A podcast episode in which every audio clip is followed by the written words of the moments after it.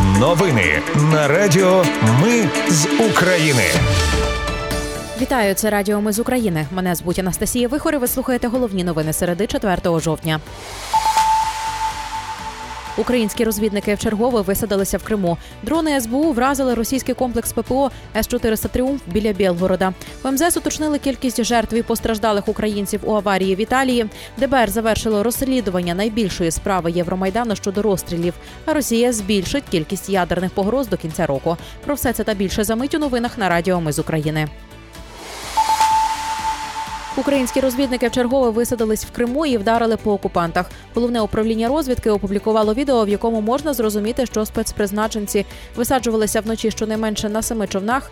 Відео закінчується кадрами, на яких бійці тримають український прапор і кажуть, Крим буде українським або безлюдним. Деталі операції головне управління розвідки не розкриває. Відомо тільки, що висадка українських розвідників у Криму відбулася на західному узбережжі. Там їм довелося битися з російськими десантниками, які переважали за кількістю у головному управлінні розвідки повідомили, що значну кількість росіян бійці знищили, але теж зазнали втрат, проте неспівмірних із втратами окупантів. Дрони СБУ вразили російський комплекс протиповітряної оборони С-400 «Тріумф» біля Білгорода. Про це повідомив співрозмовник Бабеля у відомстві. Ціна такого комплексу становить понад мільярд доларів. Це вже другий тріумф, який СБУ атакувала за останній місяць. Речник МЗС Олег Ніколенко повідомив, що італійська сторона завершила ідентифікацію людей, які загинули в аварії поблизу Венеції. За уточненою інформацією загинули четверо українців, а не п'ятеро. Ще четверо отримали поранення. Загрози для їхнього життя немає. Вони отримують медичну допомогу в лікарнях Местре, Ревізо та Падуї.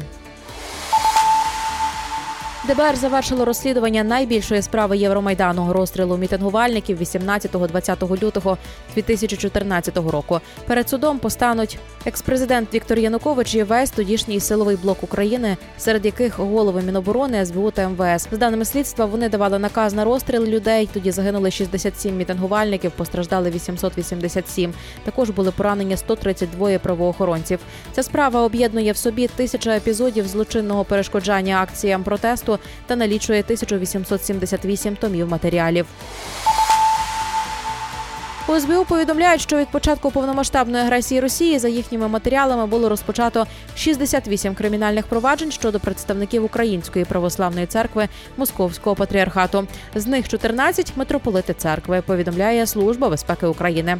Зазначається, що серед викритих злочинів 20 фактів держзради, колабораціонізму та пособництва країні агресору. Крім того, правоохоронці розслідують 18 проваджень щодо публічної агітації до релігійної ненависті, а також продажу вогнепальної зброї і поширення поширення дитячої порнографії. У результаті оперативних та слідчих дій 26 фігурантам представникам УПЦ МП повідомлено про підозру. Ще 19 зловмисникам вже дали судові вироки. Двох засуджених кліриків колаборантів вдалося обміняти на українських воїнів, які перебували в полоні в росіян.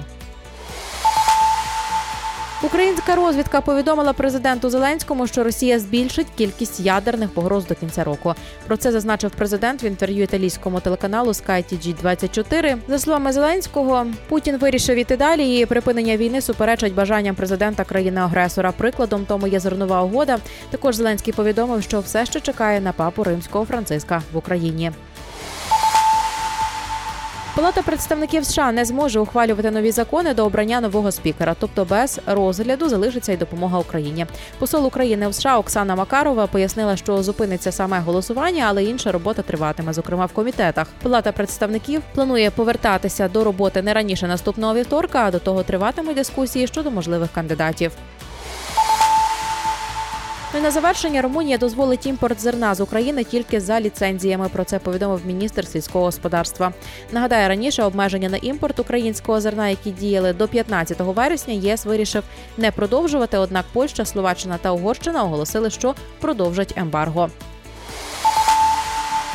Це були новини на Радіо Ми з України. Мене звуть Анастасія Вихор. Наші новини про те, що дійсно відбувається в Україні. Ми не робимо новини, зважаючи на чиїсь політичні та бізнес-інтереси. У нас тільки реальні факти. Якщо на вашу думку, те, що ми робимо, важливо, підтримайте нас. Заходьте на сайт Ми з України.ком та тисніть кнопку Підтримати. Радіо Ми з України перемагаємо разом.